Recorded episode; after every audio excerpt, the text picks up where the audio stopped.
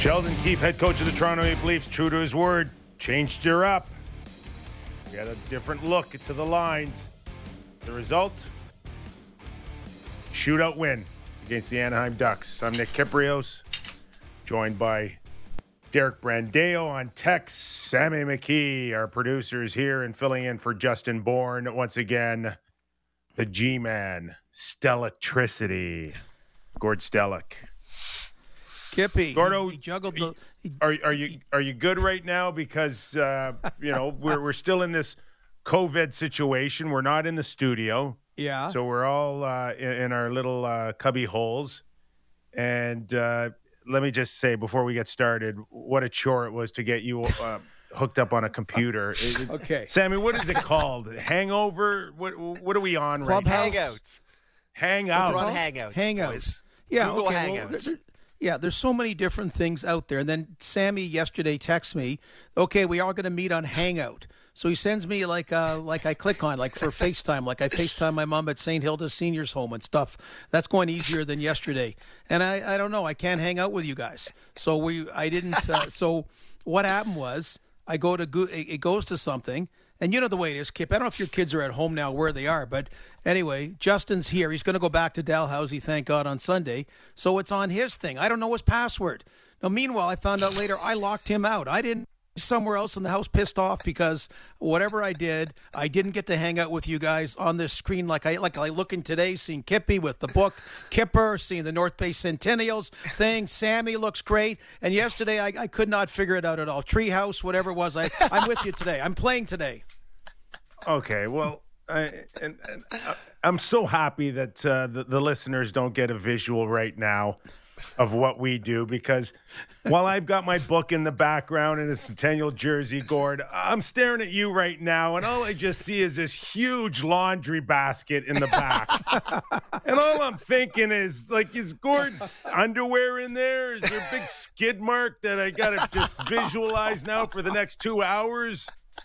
Okay, when I'm talking about airing dirty laundry on the air, it's not that, Kippy. Okay, okay, it's about this is sort of this is kind of my office here, and you know what's depressing? I got to mix it up here because all I have are pictures of me thin, young, looking like a million dollars, and I'm depressed when I come in here. I hardly ever use this place, and it's been my home for 22 months. So uh, let's get a picture of the three of us looking uh, like we are now. Wh- One more. One more. Yeah. Okay.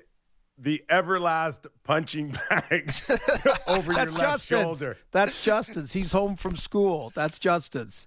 Can, can I make a suggestion that you put Yeah. on a pair of those soiled shorts in the laundry basket and hit that thing every once in a while?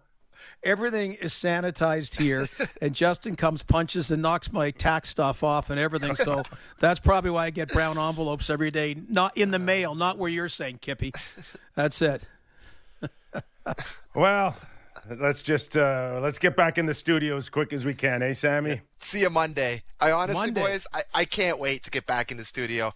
I, you know, the sitting around in my underwear all day is fine, I guess. Maybe not the skid mark underwear like you were talking about there, hell's Nick, the but. sto- It's it's nice. It's it's nice to sit around in your underwear all day and not have to worry about it. But boy, I'm looking forward to some routine, getting into the office, seeing some faces, talking on professional microphones, not hearing my dog bark every 20 minutes. It's gonna be great. Can't wait, and, boys.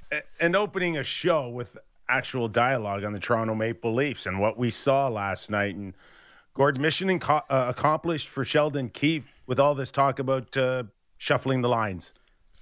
Yeah first of all we'll, later on we'll guess the odds if our pass cards work or not on monday that's another story point. that's always a great one when it doesn't it's a nice intimate procedure hey you mentioned he juggled the lines i liked it i thought it but you know when the power play happened the cool kids got together. Kippy, kind of like you at the back of the bus, waving to cars on the highways, whatever. When I was up front, you know, sucking up to the teachers and that stuff. That's it. The the, the powerhouse came together, and that's where they got the offense. But I, I liked I liked the balance. They they didn't give the Ducks a lot of chances, Kippy.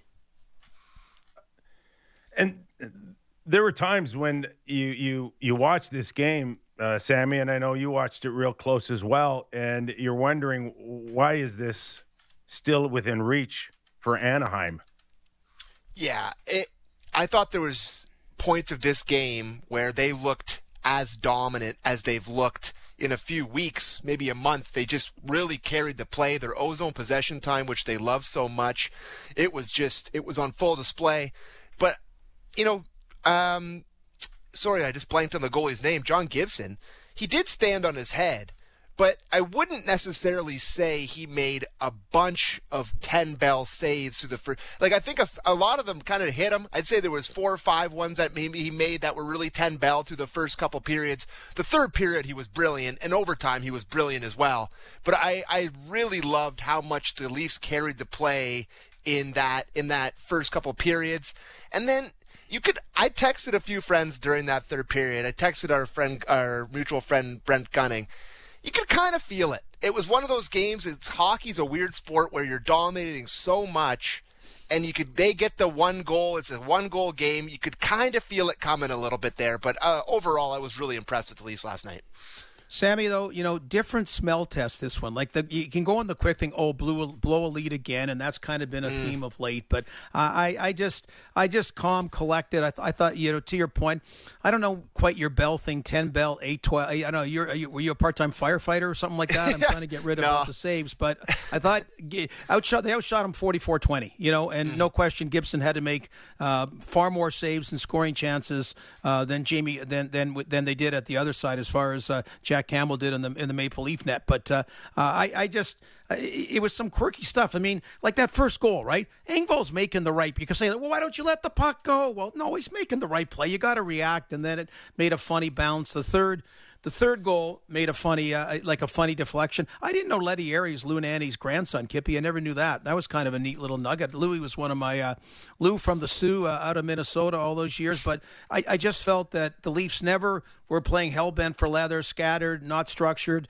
You know, all those things, whatever Sheldon Keefe said or meant to say uh, after that one game, they weren't that. If they they totally outskilled Anaheim, and, that's again what has been kind of consistent over the last year and a half, two years as this grow, uh, this core group has matured. But uh, let me throw this at you: if if Sheldon did nothing with the lines and kept them intact, would last night's game looked any different?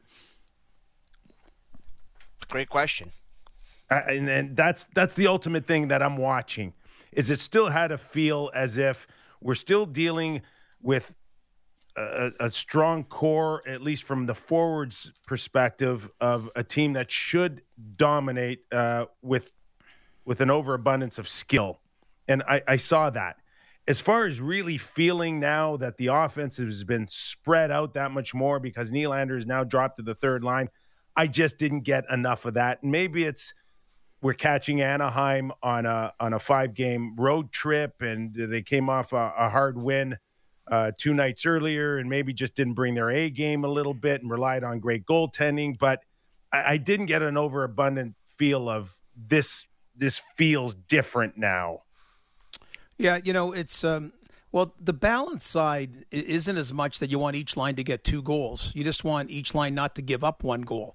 You know, and I and again when we talk to Sheldon, how much of this is the state of preparedness for the playoffs? That looking back, not enough was done soon enough to split, say, a lineup, and the Danault line constantly went out against the big line, and it seemed like there weren't a lot of changes. And I think he wants to try, you know, try a lot of different things.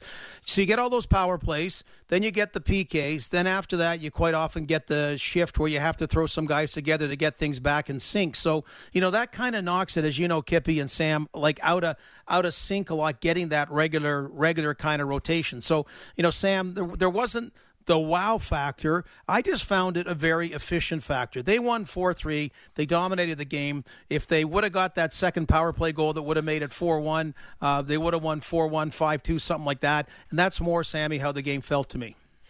Yeah, I think that's fair. And I think a big part of what the game felt like and the sort of choppiness and the weirdness and the lack of energy and it does I hate to belabor it and I hate to beat down on it, but the no fans thing, it's just it's so hard to watch after watching the Leafs on a road trip playing on these raucous buildings.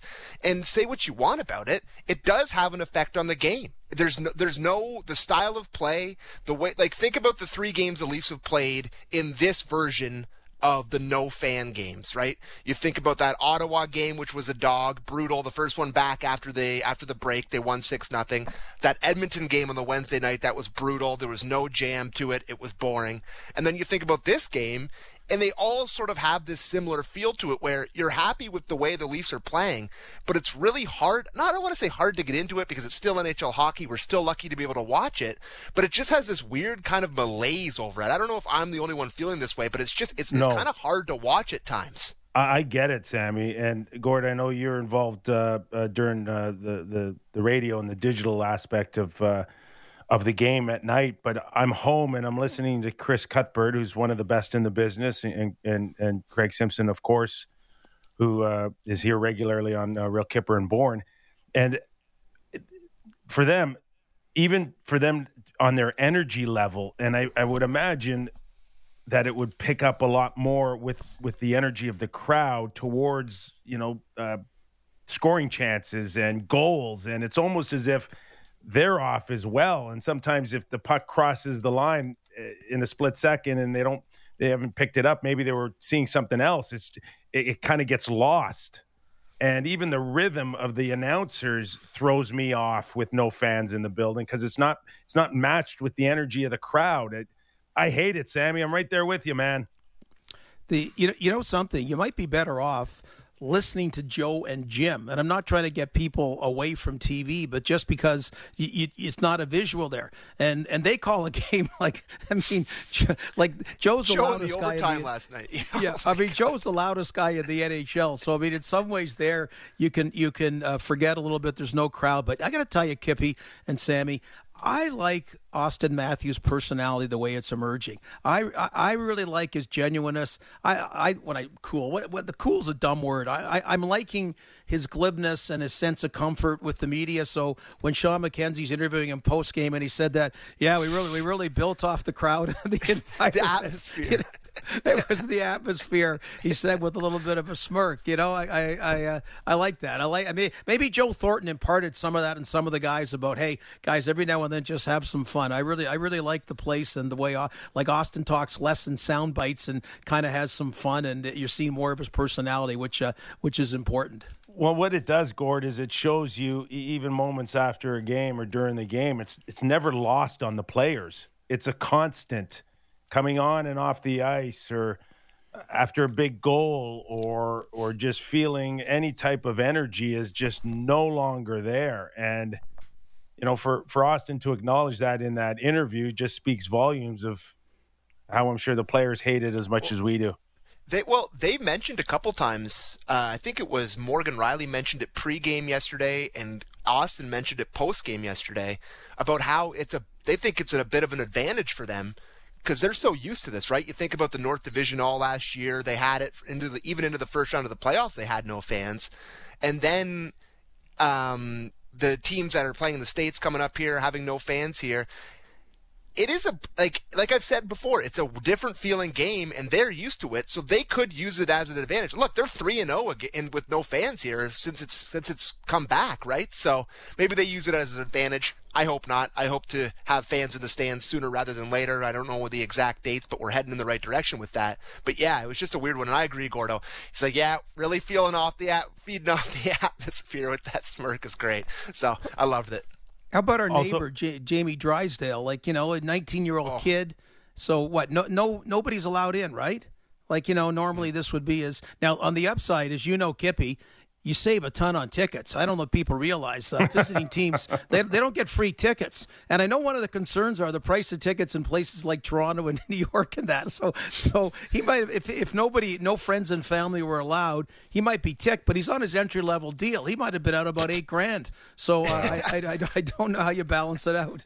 And and it is special. Uh, uh, I can attest to uh, for a Toronto kid growing up, uh, coming to play the Leafs for the first time there's only there's only one of those in a lifetime that you only get your first opportunity. And I, I went through the similar thing where it was just family and friends and just this feeling of actually playing your your childhood team that you grew up watching and now you're actually competing against them it's just this sort of body experience at times and i'm sure uh, Jamie felt it. It's unfortunate that he could not share it with his family. It's, uh, yeah, it's, it's sad. That's the that's the only word I could use. I, boys, I love his game. I, I was he was one of the guys I came away with from the Ducks that I wasn't really pr- impressed with. I think Zegras had a quiet night. He had a couple flashes there where he did some.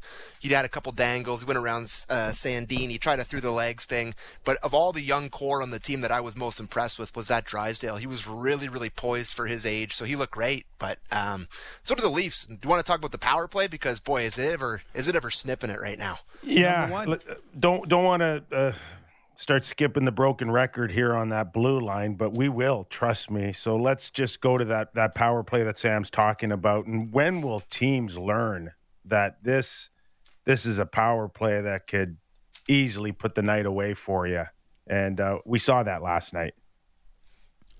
So what was it about? And I remember Chris Cuthbert, how many weeks ago he kind of laughed that he said, "Well, this is uh, in their last hundred chances, they've scored nine goals." He goes, "That's the easiest math to do, nine percent." And it was going back to last year. It was going back to last year, you know, and and that's why Sammy, when we were, you know, we're doing the show with, with uh, you know, Leafs Nation and that, we kept saying, "Okay, we we got the power play will figure itself out," and then 15 games later the power play will figure. And and I I don't know what it was, Kippy, about you know that you because it seemed commonsensical about okay maybe they're overhandling the puck they're not moving it quick enough. I don't know what it was. But all of a sudden to go from being the worst like they were for about six weeks last year yes this is more like it. I don't know if the kind of thing about tavares handling it more was whatever. Mitch marner man. Come on. Mitch mitch is just the last four or five games this is the best of mitch this is this is the mm-hmm. Mitch that takes you out of the seats a couple of times a game, like the first couple of years. Scores power play goals now, shorthanded goals, even strength goal.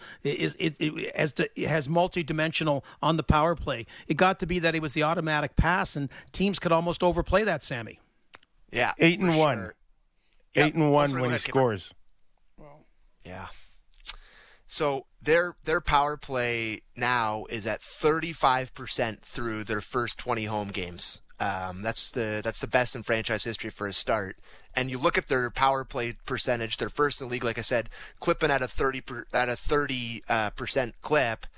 And then you look at the PK, and it's number four in the league.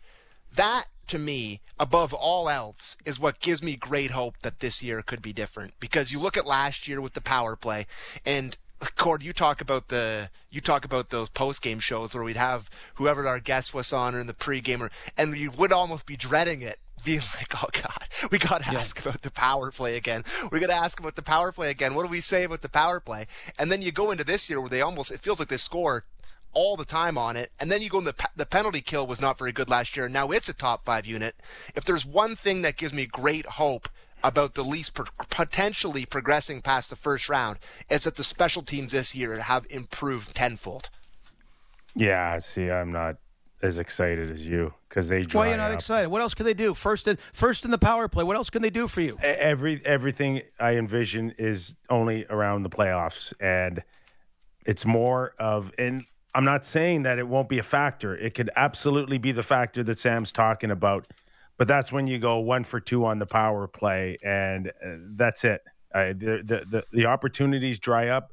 Drawing uh, a penalty gets all that much tougher. Uh, Bunting drew another penalty, but I think it was a, a cross-checking penalty, which I guarantee you Bunting doesn't get that call in the playoffs. it was a weak ass cross push on him, and those just dry up. And I'm not saying, Sam, that it can't take them very far. Absolutely, it can, but it's just going to be uh, if they go one for one or one for two. Uh, you you you have to win with the consistency of your five on five play and and and that wearing down the opponents. Those are the two factors that I really believe that the Leafs have to show some sort of signs in this back half of the season. And again, I, I, look at the shuffling of the line. I, I, would be a lot more excited for the Leafs if if Nick Ritchie could come in and, and find a place where he can be consistent in in finishing his checks and having a physical element. To me, that would play much more favorable for the Leafs and success in the playoffs than shuffling a few players, including Nylander, to a, a perceived third line. Okay, so the, the thing is, I agree about the playoffs because I know we go back there too much, and I do that as well. All you can do, Kippy, is develop good habits in the regular season. So all you can be is number one in the power play. Now, the power play was struggling heading into the playoffs last year. It was. So, uh, okay, so at least a positive. If in game number 82, it's kind of like it is today, then that's a better power play heading in the playoffs. The other thing, depth wise, okay, Nick Ritchie hasn't happened. Three other guys have, and Kampf, Kase, and Bunting have all found roles. Uh, pleasant surprises so far. Uh, what, what, like so? Okay, so I agree with you that the team started playing well.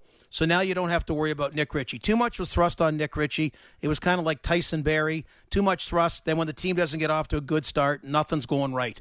What if you said, well, we got to have Sheldon Keefe on. In in your opinion, what kind of role do you think Nick Ritchie should get the chance to evolve to? I, I think it's anywhere between one and four in, in short stints, Gord.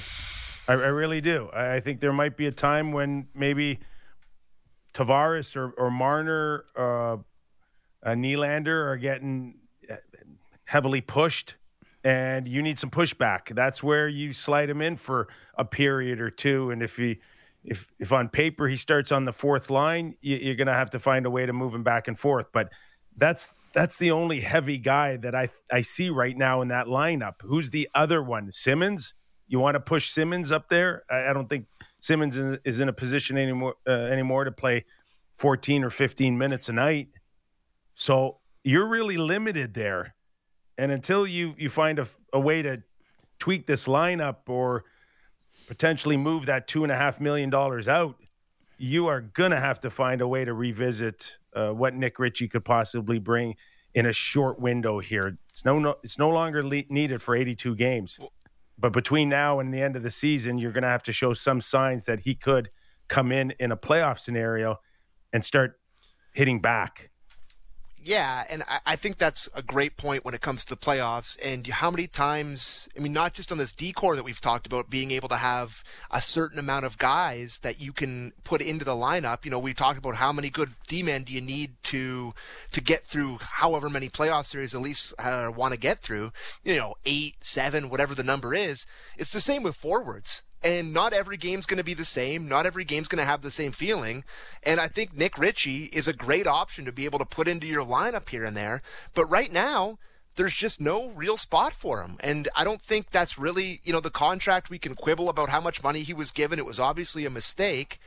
But I, I, I don't mind the way they're handling him at the moment. He hasn't earned his way into the lineup. They have guys that are playing better than him. He'll obviously get chances. People get hurt. And I don't really mind the way things are nope. going with him right now. Maybe it'll light a little bit of a fire under him for when he does get back into the lineup, fellas. Agreed. And maybe we'll get into that as Gord alluded to. Sheldon Keefe will be joining us uh, in the back half of the hour uh, at 4.30.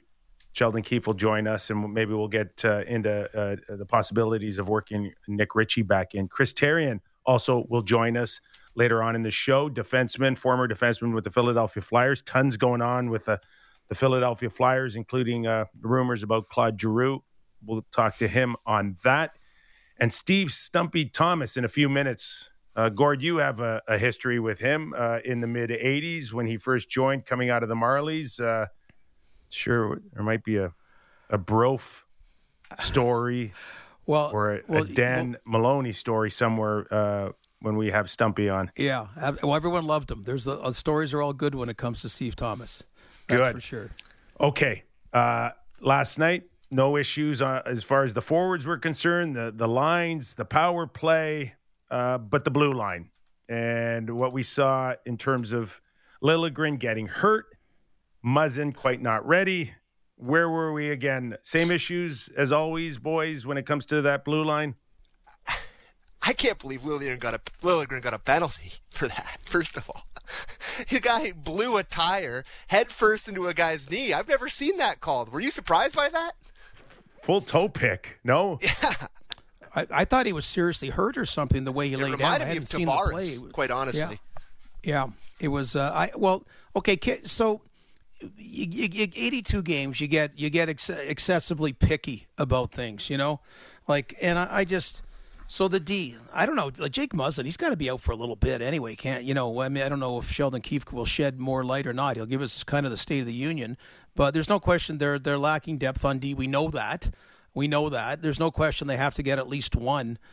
Anyway, depth D. It's not a panic move. They, they, if you want to go anywhere in the playoffs, maybe two. Just kind of, kind of uh, the Zach Bogosian types that you don't have this year that can just play, you know, in in, in the NHL and and don't make crazy money. Uh, but I. I thought Kippy all in all, and I take it you're going to critique a little harder. You know that that I I was satisfied with the defensive game because two of the three goals were kind of of the it's not fluky but weird bounce variety, and I, I thought they they kept the chances down on on the Anaheim Ducks. You you feel the same or you feel different?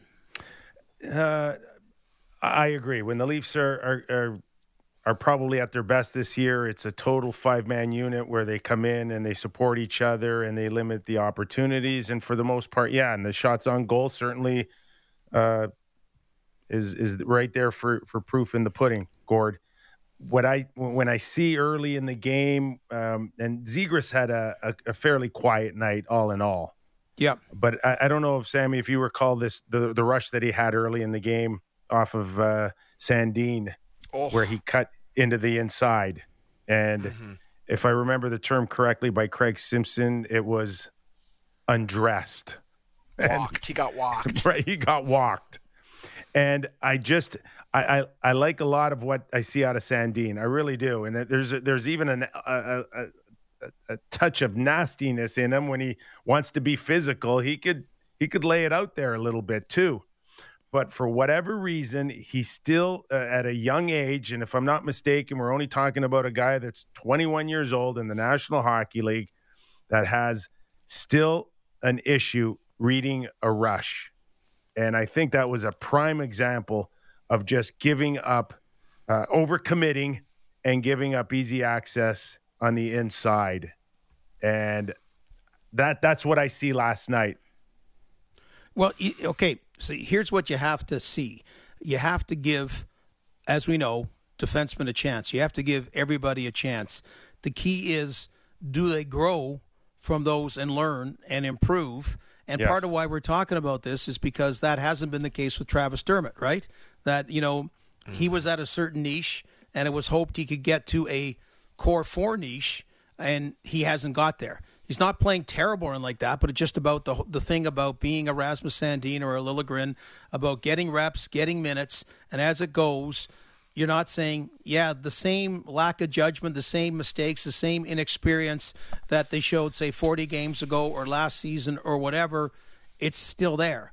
Well, then that's something you got to move on from versus okay the growth from maybe making a few mistakes to making the odd one to all of a sudden being an NHL defenseman that's where you got to make the assessment. And you know, in Steve Thomas's case, he knows that back in back in that decade when you're struggling, particularly with defensemen, what we were guilty of, and I say we because I worked with them back then, was um, rushing young defensemen and making decisions too quickly and putting them in situations where they couldn't succeed. All, all the the developmental part is the second part. You know, you procure the draft picks, you you evaluate the talent, and that's something that can't just happen overnight.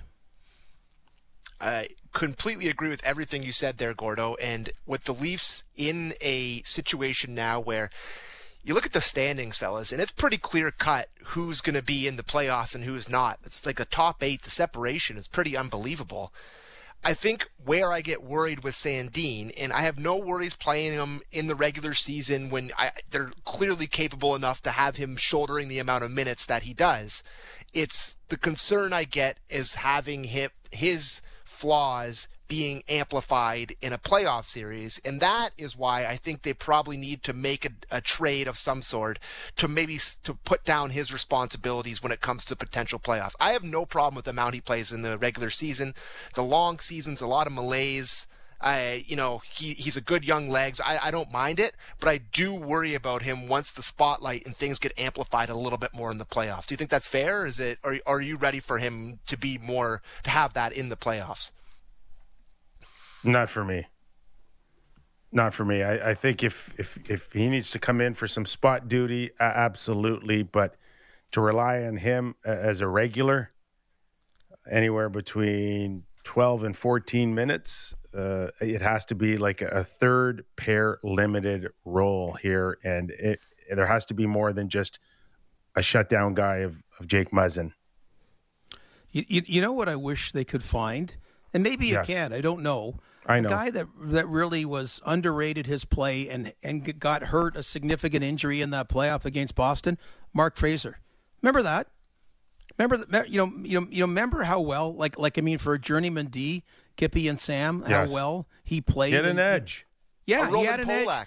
Yeah, and he, and it, well, yeah, uh, but but Fraser especially that year. You know, Polak had a longer career and he had glimpses, but whatever it was, the stars aligned, and unfortunately, he took a he took a horrible like it wasn't a career ending injury in that playoff, but it was a it was a career altering injury as far as that went. So I mean, sometimes if you can just get that kind of get that kind of horse that you can ride and succeed and thrive you know, who knows? Sometimes the pleasant surprises, and that's why you have your uh, scouts out there trying to see if there is a diamond in the rough somewhere. They, Can, can the Leafs trade for Aaron Dell? He'd be perfect to play defense. like you, you need a guy with that physical type of presence. Can he skate backwards? I that's the guy I'd like as a fifth or sixth defenseman, Aaron Dell. I can't. That poor Batherson's out for two months with the high ankle. Like that just sucks. I, I feel for him, but I- three game of suspension course. for attendee is that a record? What like I don't remember any other goalie suspensions. Do you? I can't think of one off the top Uh, of my head. but- Dominik Hasek for grabbing the late Jim Kelly, the writer, in the playoffs. How many games did he get, Kippy? Three or five playoff games. Oh gosh, I can't even remember. Yeah, but he but he- accosted Jim Kelly, who did a lot of work on the fan, and uh, like I mean, it was the kind of nowadays to be a criminal charge, but you know back then it was he got he got like playoff oh games my suspended. God, Yeah. that makes that, that makes Jim Matheson and Dries, uh, Leon Dries, uh, uh, Dale look uh, look uh, like a birthday party, a kid's birthday party. Oh, I know, I know. Dominik, Hasek was a little pissy. yeah, yeah. Wow. Well, um, yeah, three's a lot for me, guys. It really is, and of course, it three. It's three because of an, an unfortunate incident where he got hurt and he fell awkward. Uh, but that that's a that's an interference penalty. Yeah, he Uh, did- if he, he- gets up, if he gets up, it's an interference penalty missed. Yeah, and you know he didn't mean it. You know he's just trying to. Here, Kippy. Speaking of one goalie's getting suspensions, because I'm trying to gather. How about the end of the game? Because Brent Gunning was like livid about that. Sam, right? I know you and text all like like it was weird. Rickard Rakell, he saves it, and then he whacks it in the net, and you see Jack Campbell at first kind of go. What the hell is that kind of thinking? And then he doesn't even know how he's supposed to react. so he kind of gives the wave, which actually was the best reaction. I made the save. We won the game, you know. But you know the the word code. I mean, it's not worth a uh, because because was it Zegras in a shootout against Columbus? He kind of he kind of he whooped it up going by the Columbus bench and almost started a bench brawl. They might be the toughest shootout team to play the Anaheim Ducks. I don't know. Whenever they lose, they're, they're Seaver onto something. But I just remember. I was kind of surprised. I think even my daughter Jessie doesn't watch a lot of hockey. She goes, "He tried to whack the puck back in." We're all walk, you know, watching that, and uh, and uh, thought, yeah, that's kind of bleepy, you know. I, Well, I am with he- you where I, I did like Jack's response, uh, but it didn't bother me a whole heck of a lot. Once the save was made, uh, the game's over. And to push the puck into a, a game that's already been decided into an empty net, uh, with maybe even Jack starting to make a move towards his team or or the bench, that that one's didn't bother me at, at all. Not like that- not like not, not like on an offside play where you shoot it in the net anyways. That one that one's different. I think that's more instinct than it is disrespect. Where you're you're pissed off that you didn't score and you just it's sitting there and you just shoot it in the net. You've done that a million times. I don't think he was. I think he was just more mad at himself than he was trying to disrespect Jack Campbell in that situation. And I definitely did like his reaction. But I think we have Stumpy now, boys. Let's let's ask Stumpy if he's ever shot a puck in after a whistle on a goaltender. Hi, boys. Hi, Gordo. hey, hey, Kipper, how are you, boys? we're great. Hey, this, we're great. this, this is a true, uh, uh, you know, get together with you and Gord to rehash all those uh, 80 moments, those brof moments. You know, I could just step out of the room if you want, just to for you guys to kind of reminisce. yeah. Hey, Uh, you, how are you, pal? I'm glad to be on with you guys, boys. Good. So we're just talking about last night, uh, the end of the shootout, uh, and and Jack uh, staring down Rakell when he when he fired a, a meaningless shot in an open net. Um, you know that, and maybe your overall thoughts on on last night, Stumpy. We'd love to hear from you. Well, you know the the fact that it was during a shootout, not during uh, like the actual game. Back in the '80s and '90s, if you did that, you'd probably have about nine guys on you trying to punch you in the head about a Just, hundred. just nine. no, that was nothing. Not nothing. Um, uh, you know, Jack Jack did a great job. I mean, just letting that whole thing go and not not uh, reacting the way he did was it's just the way right, they won the game. Who, who it doesn't matter. Who cares? Right. Okay, so Steve, I got okay. First, uh, a bunch of things. Because one, what we thought of you, I just talked about how well you played in the American Hockey League from the word go, and were able to seamlessly go to the NHL. And, and I want to get on that, but since we have the old days, the passing of Justin Bourne's father-in-law, Clark Gillies. Uh, you know, we uh, great stories about him, and our condolences, of course. But I went down the rabbit hole watching all kinds of fights on Friday. Okay, like just and what I, I didn't look this one up, but just for old time's sake, I'm trying to remember because it was after Wendell beat the crap out of Craig MacTavish that one time, and I don't know if it's the same game, but Mark Messier grabbed you okay? And I think Al Iafrate kind of dis- Al Iafrate was kind of like the rodeo clown and kind of tried to distract him a little bit. But man, it was mano to mano. And I, I mean, honestly, uh, do you remember that fight with Mark Messier and about what it was like? I, I never seen him that mad and that pissed and actually go at someone. He was just doing it to retaliate for what Wendell did. You, you know what? I, I remember that pretty well, and um, and I think uh, what what happened was we were we had a power play and they uh, so we were five on three against Edmonton, and and uh, I think we were winning the game, which was a shocker at the time, and um, and and I think something happened between somebody and everyone kind of paired up, and obviously we had an extra guy on the ice, so it was myself and Russ Courtnall who finished up with with um, with um, um, Mark Messier and he started throwing some punches. So me and um, me and Russ Courtnall started going at it with uh, with Mark Messier, and uh, we, we both got a couple of punches in. But that might have been um, uh, Rusty's first fight in his life. and so And if last. he ever said that he was he had a fight, he was going to say, "Yeah, I had a fight."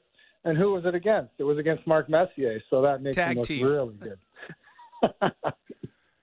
last night, Stumpy, we, we saw Sheldon Keefe shuffle the lines. And for me, it, it just being in the lineup was good enough. But for a guy like you, who uh, a top six guy, a guy that uh, needs to know that or that he's supported because he's there as a goal scorer, you know, how much of a of an effect overall was it on you on a daily basis to know that you were playing with skilled guys? Because I, we watched a guy like Nylander last night, and I'm sure Sheldon reassured him that he'll get his looks with with uh, Matthews or Tavares in the offensive zone. But at the end of the day, he's still playing now with Kampf, and a, a guy that scores has scored five goals in his last hundred games.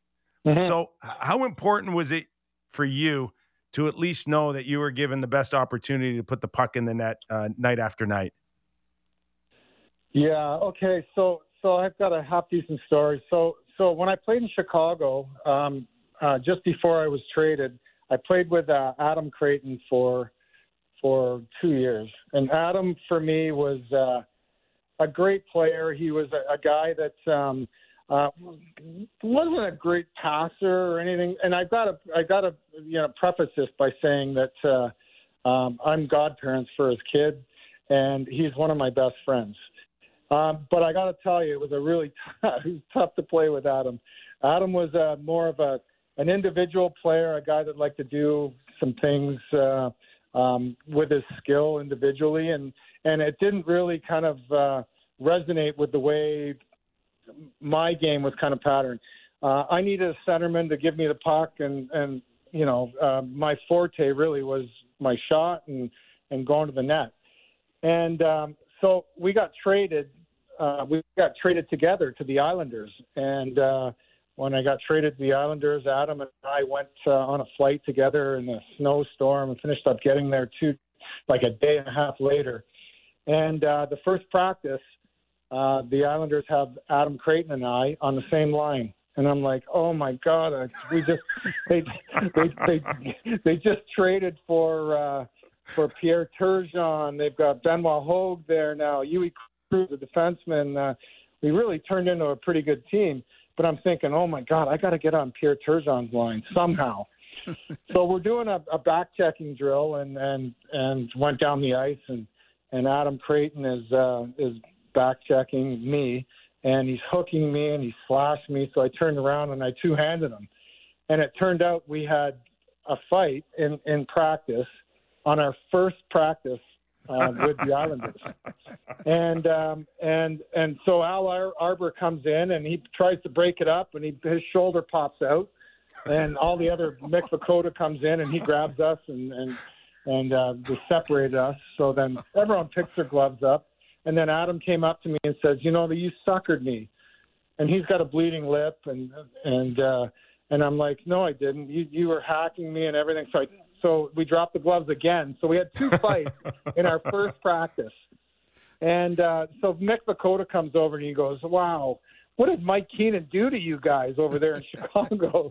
but anyway, I had the opportunity to play uh, after that with uh, with Pierre, and turned out having my my best career, or sorry, my best years in my career playing for the Islanders with with Pierre. Uh, with all due respect to Adam, uh, Adam Creighton, um, Pierre Turgeon was the guy that I needed to play with, and and it, as it turns out, um, had my, my my best career, my best my best seasons. But when I looked at the game last night, and and with all, uh, hey, believe me, Kipper, you know that I bleed blue and white. And when I saw that that um, that Matthews is playing with Bunting and uh, Kase, I'm like, you've got the best goal scorer, arguably as good as uh, Ovechkin, a goal scorer in the NHL, and you don't have a centerman to play him with. Um, and with all due respect to those players, like it's it's a tough league and it's hard to score. But what would you think Mike Bossy would say if he wasn't playing for with with with Bryan Trottier or or Gretzky or sorry um, uh, Kurri wasn't playing with Gretzky or Brett Hull didn't have um, uh, Oates. Adam Oates with him or you know what I mean? It goes down the line or if or, or if Cam Neely didn't have Adam Oates on his on his line like there's a there's something to be said for that. And and when I watched the game last night it kind of resonated with with some of the things that I went through throughout my career. And you need someone if you're a goal scorer, you need someone to pass you the puck. And at the end of the day, like when I looked at the lineup, and I'm like, you split all those three three guys up on different lines. Like put Marner with with with um, with um, Matthews and let him score a 100 goals in a season. Like, come on. See, like for me, I get excited. I got super excited if I knew that I had a centerman that wanted to give me the puck in scoring situations. And I don't know. I just look at it that way, and that's that's my perspective. But um, I don't know.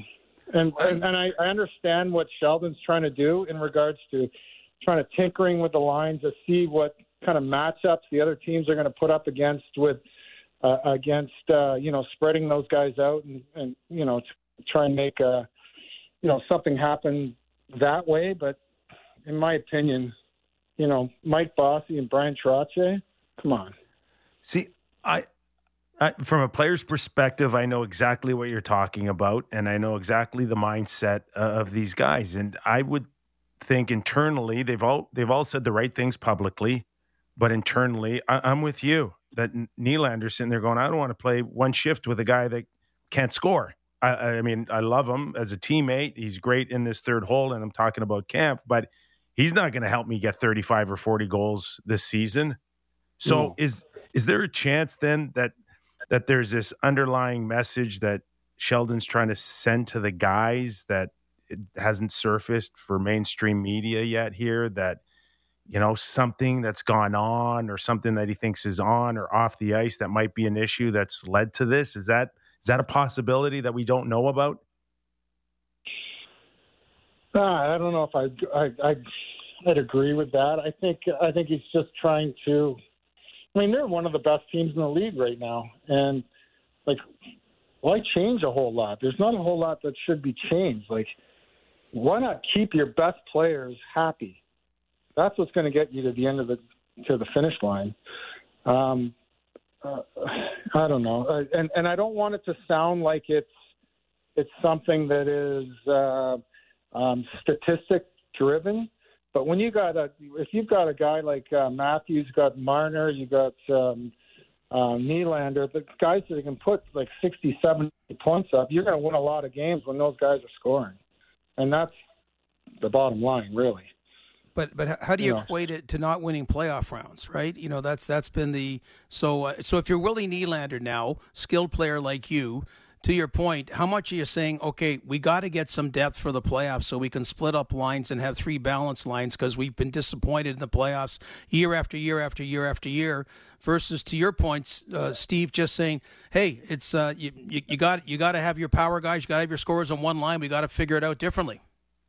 Well, I'm not. I'm not really saying that you got to have them all on one line. There's there's some depth there. There's there's quite a bit of depth. You wouldn't be in the top in the top five in the NHL if you didn't have any depth on your team. Um, I'm, I'm just saying that I think it could be more um, productive if you had happy players that are putting numbers up, um, and that that at the end of the day is, is going to get you to you know to a position where you you can vie for a Stanley Cup. Like I don't know. It's it's it's hard to say. It's it's.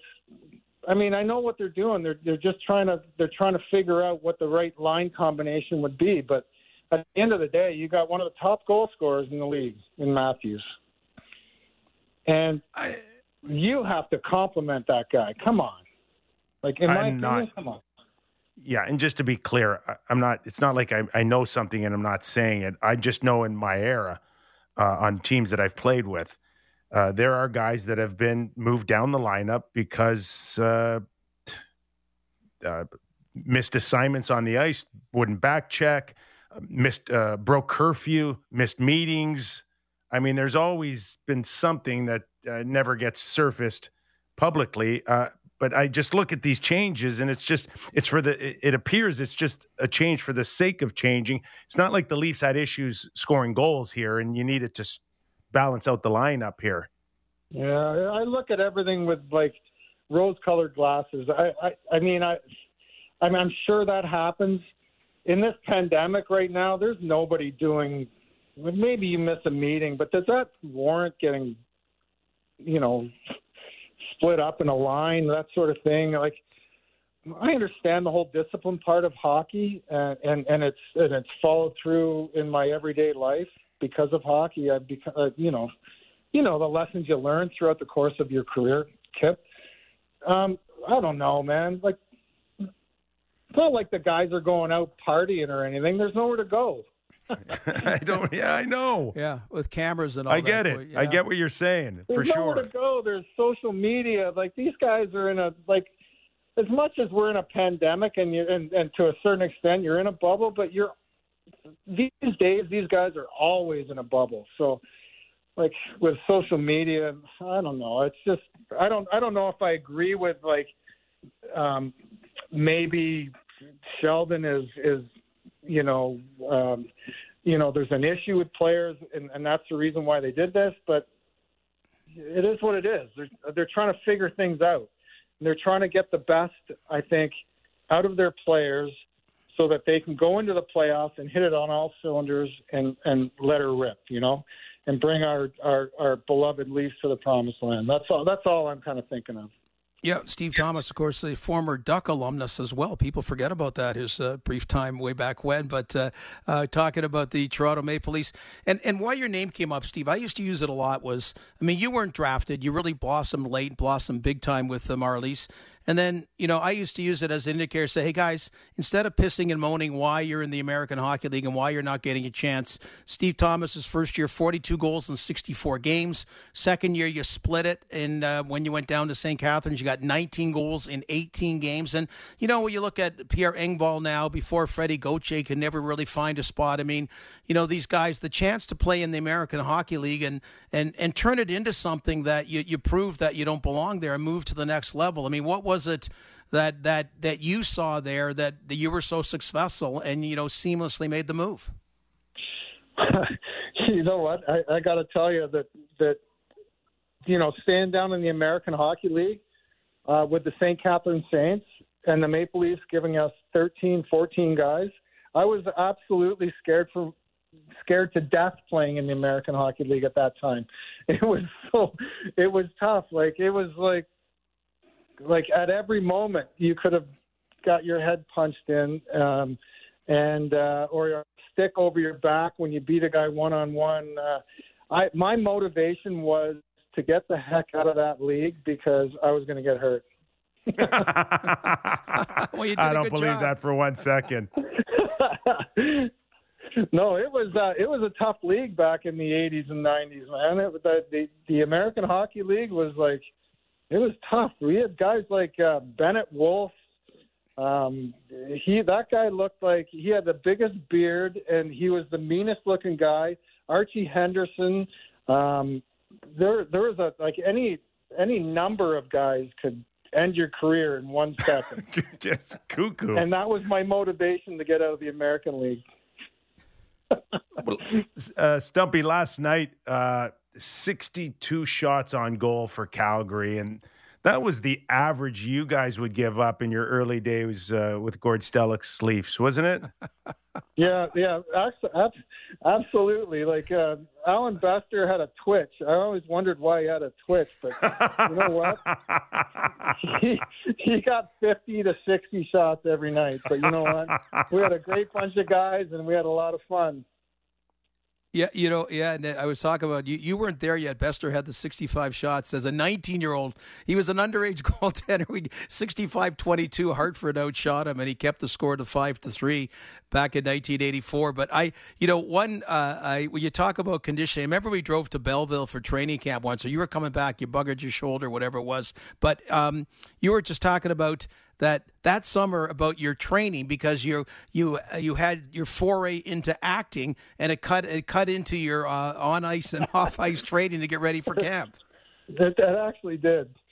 Um, I, I, I was so looking forward to my first training camp with the Leafs. Uh, uh, Gerry signed me to a free agent contract, and then I got a call from uh, from, from somebody in Hollywood or whatever and asked me if I wanted to be in a in a movie and I, I and I agreed. I said okay, but the only reason I'll do it is is there's a stipulation. I need to have ice time. I need a gym and and uh, they said, oh yeah, there's all kinds of ice. It's a hockey movie. We're gonna have ice time every day whenever you want it.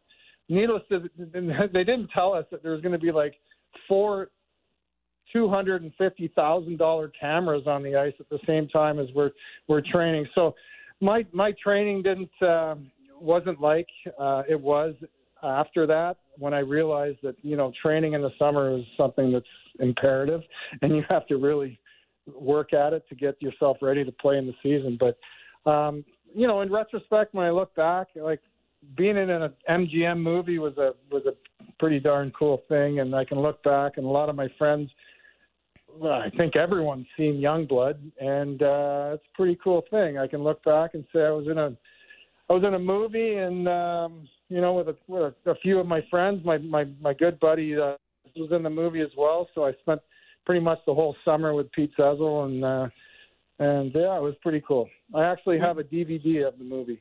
We, we, we've all seen the movie. What are you talking about? You weren't in great shape. There's a scene where you're doing leg presses with your hockey pants on, your shin pads, and no shirt, just buff, stumpy. yeah, that's embarrassing. I hear it. I get that. From, I get that from a lot of people that see the movie. Hey, stop! I just saw the movie. I saw you doing leg presses with half your hockey equipment on. That's yeah. That, so it was uh, the late Patrick Swayze and and Rob Lowe. Did you get a chance to interact with those guys at all? Were they good guys?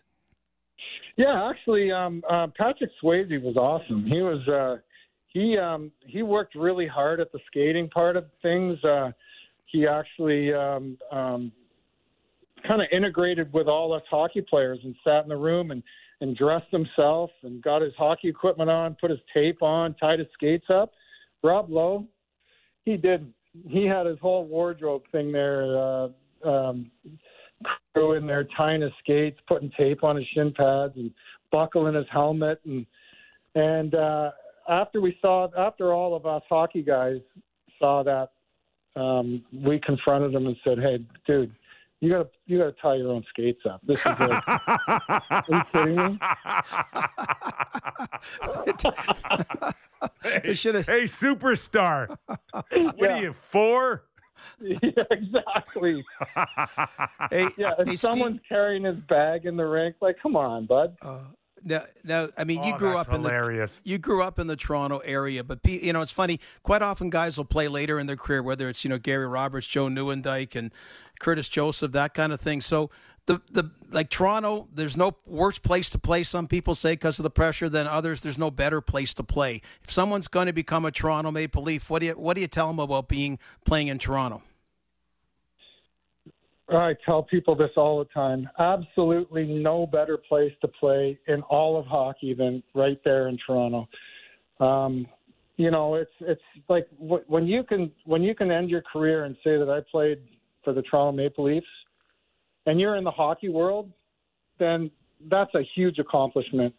Um, especially for me, being a Toronto guy, I grew up in Markham. Uh, went down to uh, Maple Leaf Gardens and watched hockey games with my dad you know, coming out of the uh, the subway station walking up the steps there onto uh, Carlton and and smelling the chestnuts and and walking down the street and hearing people say, "Who needs leaf tickets?" Uh, you know, for me, that was like the pinnacle of uh, of of hockey. Just going down to Maple Leaf Gardens with my dad and watching the games, usually with my back up against the the uh, the the wall at the top of the grades. But at the same time, it was like uh, I don't know. It's it's something that I always remember um, the time I had with my dad, and then and then I uh, went on to play for the Toronto Marlboros. I played for the Markham Waxers, and then the Toronto Marlboros, who were affiliated with each other, and then eventually the Toronto Maple Leafs. So I feel like I grew up in in in the in the you know Maple Leaf Gardens and the Air Canada Center.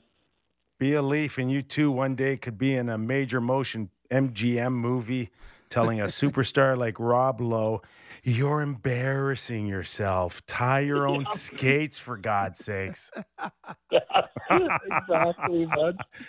Hey, Stumpy, Yeah. always great having you on the show, man. We really appreciate your time. Hey, my pleasure, Kipper and Gordo. All the best to you, bud. Yeah, yeah. By the way, friends did come the time you saw me at the bagel store. Remember when no one was there and you thought I was sitting there alone all those years ago? Uh, my friend did show up later, just so you know. All's well. okay. I thought, yeah, I thought, uh, yeah, you're, um, you know, the fact that you got fired, maybe uh, uh, no one wanted to hang out with you anymore. They Hey. came around. Thanks, Steve. okay, boys. All the best. Ciao. Steve Thomas.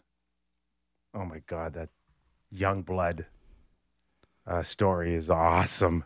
Hey, I've- you know, I've known him for 30 years. I've never asked him. And you know, I was also in that wheelhouse. And I remember someone asking me if I wanted to be an extra for that movie as well. And I'm like, "Mm, nah. Well, well, you should have, but you went on to fame and fortune other ways. And hey, Kippy, Kippy, seriously, trade deadline. You and I were working for Sportsnet. That was a nondescript trade. The Anaheim Ducks getting Stevie Thomas. He was huge for them in the playoffs. Huge. They went to the finals. Yeah. Like, I mean, that's the kind of pick out there, whether it's the Leafs or any other team, that we'll be talking big one, like the Nick Foligno equivalent, or where does Ristolainen go, or does Klingberg go somewhere, or does Marc Andre Fleury go somewhere? And then it's a couple of those that later on are hoisting the Stanley Cup or getting close to it. All right, Gord, let's take a quick break. Uh, we also have Sheldon Keefe uh, coming up a little later on. And uh, uh, uh, Mr. Therien from the Philadelphia Flyers. He's done a Chris, uh, great job. Chris will join us as well, and we'll get into where the Flyers may be leaning towards at the trade deadline. Lots left, including Evander Kane update. Nathan MacKinnon, Gord, will talk about the hit that he took on Taylor Hall. Plenty of that and more after the break. You're listening to Real Kipper and Bourne.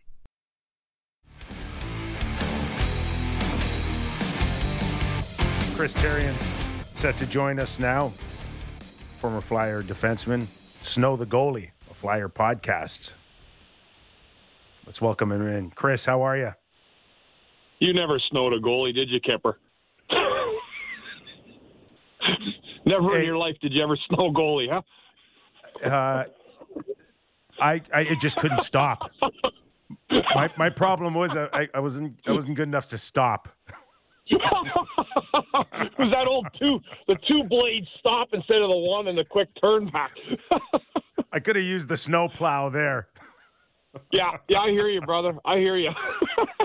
How are you? Uh, listen, um, and I want to get Gord's thoughts on this too. Uh, when, when I think of two organizations who aren't original six teams, but are that close to being an original six team, I think of St. Louis and Philly. And what we're watching Yeah. out of the Flyers right now, to me, is is really really sad.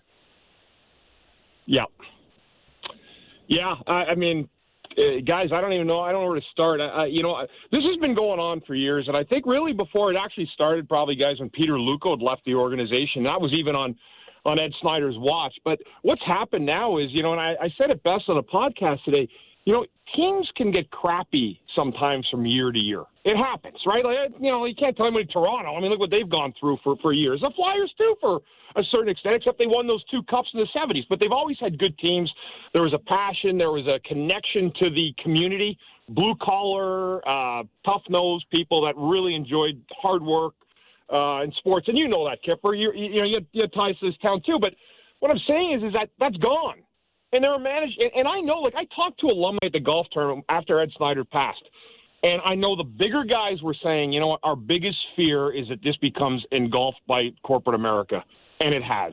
They have people in there that have no idea what they're doing. They have no idea the history of the team. They don't care about the team. Um, and they certainly have have absolutely disconnected themselves from the fan base in the city. It's one of the most grotesque malfeasances of, of, of business that I've seen from one side to its fan base in the history of sport. I've never seen anything like it. And as a result, now they won't tell you this. They had 11,000, I think, posted on the number the other night. Guys, I had scouts in the press box sending me pictures. They're saying, Bundy, there can't be 6,000 people here. 6,000 in Philadelphia. And, and, I'm, and I'm thinking to myself, like empty seats. When I have a picture, empty seats over sections from the press box with the beginning of the first period starting. That is absolutely horrendous. And you can't recreate Ed Snider. You're not going to be able to put a man like that back on. I mean, he's a, he's a legendary man, uh, a figure in the form of an Al Davis. The community uh, adored him. He loved his fans more than any player he ever had. And as a reciprocation of that, he tried to make sure the team was, uh, you know, good every year. It was there for the for the city. They didn't win every year, but they were present. And what's happened now, guys, is they are mired in deep depression with the salary cap, an awful, awful business side that has are clueless, uh, ignorant, and arrogant. And until it's rectified, and really, I'll be honest, until Brian Roberts says enough is enough, Brian Roberts, who's of course you know the the, the head of uh, of Comcast and NBC, until he says, "All right, I've had enough egg on my face with these two, uh, the two running the team, really the business side." I- have to make a change. The hockey side, you know what, guys? We, we're all we, we're hockey guys, right? All of us. It happens. Bad teams, you know, bad group of guys happens, and you get a bad mix, and you have to change it up in the off season. But what we've seen now is, is I think, is, is a slow walk back of one of the greatest franchises to this city, and one that, in many ways, Kippers, you said it. You know, they're Philadelphia Flyers in a hockey sense was almost like the American version of the Dallas Cowboys to a lot of people, right? Like everybody, you would find Flyers fans in L.A. Uh, on an LA game some nights. There'd be three, four thousand of them.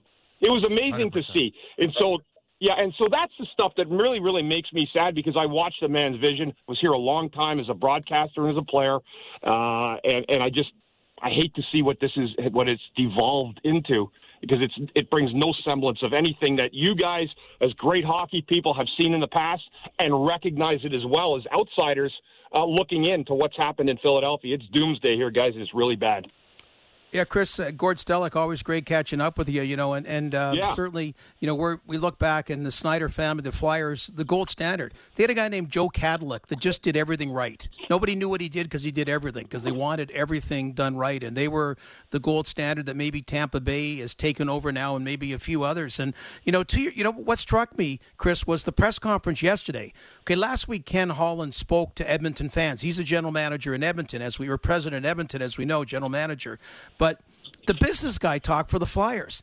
Now, I'm big on Chuck Fletcher, and I'm glad he supported Chuck Fletcher, but he said Chuck Fletcher has a blank check. It's a cap world. It's like saying you got a blank credit card, but your limit is that you're over the limit. So, I mean, how do you get a blank check when you got no checks to write unless you do something? But that's the problem right there, Gord. He doesn't have a clue what he's doing. Uh, uh, listen, I'm not here to rag on. Uh, he got put in that position, but if you don't know what you're doing, then get out of the lane and let someone else in there that does. Because if you really do care about the team, you're not going to come out and make dumb statements like that about the team. And even even the moderate fan, the person that just was watching haphazardly, is like, what is he talking about with a blank check? Like that. First of all, that guarantees you nothing except maybe futi- more futility. If that's what your plan is, you're going to pay for it. I guarantee it. Um, but again, making a statement like that, uh, this team, guys, I mean, it, all you've had to do is watch the attendance go down and down and down. They'll tell you it's happening because of COVID and, and all the things. No, it's not. That's a lie. The 76ers are basically 95% packed every night. The Flyers are not. And the Sixers are not the number one team in the league or in the Eastern Conference like they were last year. So those are those are the things that you're reiterating. And again, until somebody says that can't be the the guy driving the Flyers bus making a statement about a blank check in a salary cap era, it doesn't happen. I mean, the closest thing you get to a blank check was what they paid Kevin Hayes uh, a couple summers back, right? Was it seven years, like fifty million? That's a blank check signing when you when you really boil it down. So until they get this thing rectified, uh, get some high end talent in here, and and and lose the mascot that they've hitched their wagons to. Uh, it, the mascot's nice, guys. If it's like a secondary piece, not he's the, he's the biggest story. He, he- he's, He's, he's the he biggest is star. The face of the city. Yeah, he's a face of the Philadelphia Flyers, and that is pathetic. we can't get anybody on the Tonight Show, but we can get that mascot on. We can't get any of the players on, but we can get the mascot on the Tonight Show. It, it's it's mind-boggling. Yep. So, Chris, where Yep. are we with uh, with Claude Giroux? Because uh, he he seems to be now the uh, the, the big talk in terms of uh, what he whether he stays or goes with a no move. Everything's pointing in the direction that he will go. I'm here in Colorado, but the issue isn't necessarily trading him uh, because you're going to just add the salary back. They've got new contracts coming in that would essentially pick up seven or eight million dollars. Farabee, um, and so so how do they dig themselves out of this? And- and You mean within the Claude Giroux situation just itself, or are you Yes. mentioning the other guys? Like with with, No, uh, no, with I'm- I'm- I think that- He, he he's got eight million. You can you can you can move Yeah. that contract It'll at the trade deadline. easily, easily. So that that'll be and that'll be really like as he said, and that is the one thing I think he kind of agreed to it a while ago. But there are guys you take eight million off the books. Yes, they'll move him to you know if they agree to to where he wants to go. I think the biggest thing I, I I don't know what the Flyers and you guys probably know better than me. I don't know what the asking price will come down to in a year like this. Like I really think the Flyers are talking about getting like a huge huge package for him and I'm not really sure. The younger guys, though, that you did mention there, Kipper, and I don't know if I, if you just broke up for a second, but guys like Farabee, like I really like Farabee. He's going to be he's part of the young core, like of, of the, the guys coming up, and some of that salary will take over next year. I think he starts making like five. I think that might be the cap hit number uh, for Farabee.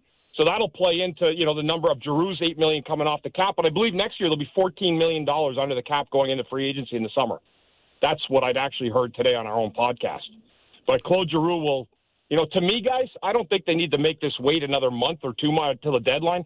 Move them now if you can. Set your own deadline uh, and see who's really, really eager to make that move and get, you know, get a guy on your team that's probably going to play deep, you know, depth on your second line or, or be your third line winger or center on on, an, on a Stanley Cup type of contending team.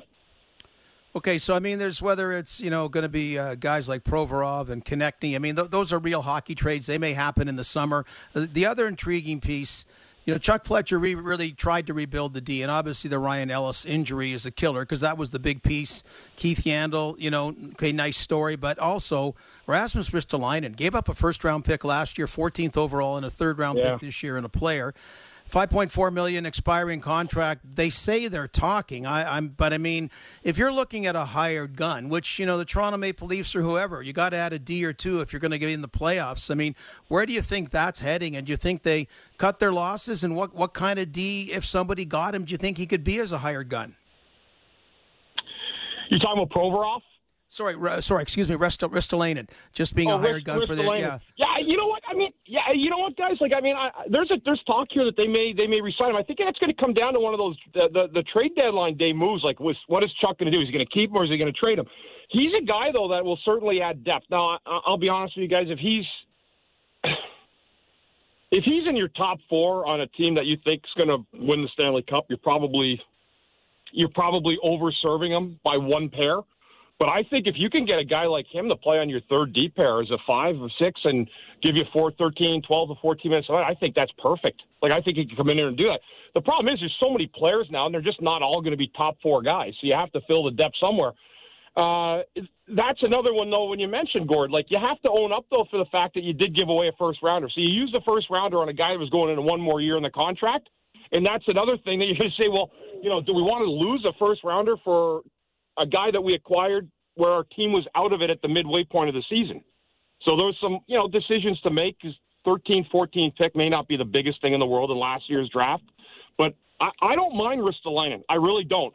If you put him in the right spot and you plug him into the right uh, into the right deep pair and the right number of that pair. Travis K- Konecny, does he have a future on, on a rebuild or a retool here for the Flyers? I think you got to move him based on his cap number. I mean, he's making a lot of money. It's it, things have re, it's gone backwards for him. It's gone backwards for Provorov. You know, he's another one. Like they make a call on Provorov. I know he, you know, we've been told for four or five years he's, you know, he's next, the next one, next one, and he's another guy like Konecny. And nobody's nobody will tell you. It's not just it's everybody's seeing it. I don't know why their progress has gone in reverse in, in a sense, but he's another guy, Provorov. If he's making that kind of money and somebody calls Chuck and says, hey, we got a really nice package, we'd like to get him, I would do that deal so fast you wouldn't even know it hit you. Um, Hey, Provorov the just type of guy. Bundy is Provorov the type of guy that is only good when he has the perfect D guy beside him. Sure seems like it, Kipper. Like that's the way it's gone. So until you know, we kept talking. Well, they brought in Ellis, and you know that's another one that we had Dave Scott the other day. Uh, you know, telling people, uh, you know, Ellis and Hayes and Couturier are the three out of the four guys uh, that are the core of this team. Well, that's a really easy way to make an excuse for losing as much as they've done. I mean, Ellis has played a handful of games here this year. Again, that's another statement where you look at it, but. Uh, Konecny's a guy, I think, fellas, that you you know you could probably move and get even a little bit younger again. Um, and certainly, I think Provorov as well too. Yeah, he looks like that guy. Like he's very, very good. Maybe if you get that partner, but you don't want to have him hitched to a guy that uh, you know he, if he ends up being 30 in a, in a few years, where you're still trying to catch that dream of him playing with somebody. I mean, you can cut bait and try to get something back. There's, a, I, I don't think there's anybody on this team, guys, that should re, really feel safe at all going in. Maybe Carter Hart, maybe Farabee, a young goal scorer, but I think that anything should be on the table for them to try to improve this. I know, I know you got to get go. So I know you got to get going, but I want to ask you, like Bobby Clarke, holy macro! Now you know he's supporting Chuck. Okay, he's a, he's a loyalist, but Mm-hmm. uh, last week when he when he tore a strip off Ron the Ron Hextall regime, what did you make of all that? That you know, people said, "Oh, it looked like somebody like Clarkey had a directive." No way. I mean, I know Bob Clarke. You guys know Clarke. He's going to say whatever he wants to say if he's in that moment. He's not going to hesitate. Um, but he he's he is the kind of guy I think where if if somebody said something to somebody, here heard the story, and that one person just totally put the put the hand up, the stop sign up to to all those ideas, that would tick off a guy like Bob Clarke because he is somebody. Even though he knows who he is, he's one of the you know one of the great figures in the history of the sport. Uh, a true, true winner, and really one of the great, you know, great characters in our game uh, uh, from the past. He's going to say what's on his mind, and um, I don't think it was a great look but I respect the fact that he came out and said, "Listen, enough of this. Like we're we're going around and around about all these players that we were told was going to be like the kids are coming, they're they're here, they're on their way." And I think when they've gotten here, uh, I think that that really uh, just puts Bob in a, in a in a mood where I've, I've I've been on the wrong side of it before too, and um, it's not pleasant. But he speaks he speaks what he feels, guys. Whether you like it or not, I respect it, and uh, it's, he's you're not going to be able to put a um, a muzzle on him. Uh, he's just going to say what he wants to say. Oh yeah, 72 years old. Uh, BSing is not in his vocabulary, and I think it more No. more than anything, Bundy. It just speaks to the uh, the the feel overall that this organization is scraping the bottom of the barrel. That's essentially what you got out of Bob Clarke's uh, comments. Hey, one, one one more note here. Where are you Yeah, when yeah, it sure, comes when it comes to uh, most games played in a Philadelphia Flyer uniform? Where are you on that list? Uh, I think I'm I think I'm fifth. I think in the the franchise and, and first as a defenseman. Yes, So first I know that actually. Yeah. Okay. Uh, I mean, somebody told me that, and I, I know you you had some great years, some long years there, but man, that's that's a nice number, man. Forget Yandle. They should be honoring you, man. Number one. yeah, I'll tell you what, Kipper, they're not lining up the phone calls for the Wells Fargo Center for me anytime soon. Especially after after they just heard you on our show. you know what, though?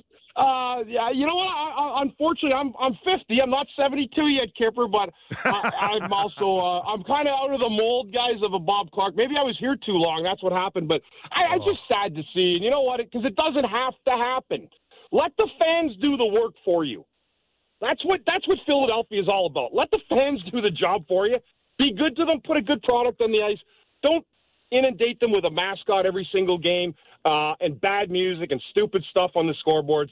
Flyers fans like hockey. They want hard nosed hockey. Um, you're not always going to get that. The game has changed. We all know that. But you know what? It's still there's still a, a validity for effort, and people here still truly care about the sport. But man, they need to get this right again, guys. It never, ever, ever should have gone like this, and it, it's truly heartbreaking. As as a fan now and a former player and broadcaster, it's the worst thing I've seen happen to any sports team. well said. Chris Right Therrien, on. thanks for your time, man. We'll get you out of here. Always a pleasure, guys. Have a great rest of the week. Former Flyer defenseman, and now Snow the Goalie, a Flyer podcast. You can catch him there. Uh, Gord, we need, as a league, we need the Flyers to be good and nasty Yeah. and all Yeah. of that. Yeah. Yeah, I, I, you know, you know, first of all, like I love his passion, and I, I would hope it resonates because he's, you know, and he's talking about Dave Scott, who's the corporate guy, and uh, I, uh, I've had enough of corporate guys who stick their nose into, uh, uh, you, you know, in in New York that happened. Now you won a Stanley Cup there, Kippy, and I dealt with some nice people on the corporate side, but you know, you go to the draft table, and then they were the first ones that had like had to have two rows around so everyone could sit there and you know get their time at the draft table, and then you gave them the draft list all of a sudden, so then they get excited because they go, wow, we got this guy who they don't even know, we got this guy way ahead of where you know where he was on our list. Well, that's why everyone has different lists, right? Anyway, it's it's a tough thing to navigate, and that's where like I look at Vinik in Tampa Bay, that seems like a great owner. Ilitch is like that in Detroit about you know letting the hockey people run it and just uh, so I, I uh, but the Philadelphia Flyers, he he brought up being like a Dallas Cowboys. That's a real good analogy. It, it- was uh, it had a, had a vibe to it. The Spectrum did, the new building does to a lesser degree, but the you know the the Broad Street Bullies, you can't be a bully anymore. But there's a there's an aura about it. There's a style of play. You mentioned your great friend, the late Peter Zezel, and you know on and on from the '70s teams to the '80s, and just just a level of I want to say I don't know about excellence all the time, but you know just just solid, just solid, solid organization, strong organization. Uh, you know, always doing the little things right, which usually means you can end up doing the big things right. Well, there's uh, there's a new corporate feel in Philadelphia, that's for sure. Uh, we're going to take a quick break. We got Sheldon Keefe, head coach of the Toronto Maple Leafs, after the break. But I'll end it on this uh, question to you, Gord Stellick. If you had your choice, and I'm only giving you two choices for ownership of a team that you're running, which one would you pick? Mm-hmm. Harold Ballard or the teacher's pension? Okay. Uh, by the way, the teacher's pension was no hell either. So people think about that. That that era was no was no hell either. Uh, uh, I so I'll I'll call him Mr. Ballard because he he gave me a chance. So you know I I I got to I got to acknowledge that even though people look back at that era derisively. So I I would um, I would like to have my favorite teacher be the owner. How about that? Some of my favorite teacher would be an owner, and that'd be great. So not the pension fund, but one of my favorite teachers on behalf of the fund. Well, I, I only bring that up because they're they're they're just they're two so vastly different. One's still personal, although Yeah. as tough as Harold, the late Harold Ballard was, it was personal. You could Yeah. go and talk to him. He could get decisions Every day. made.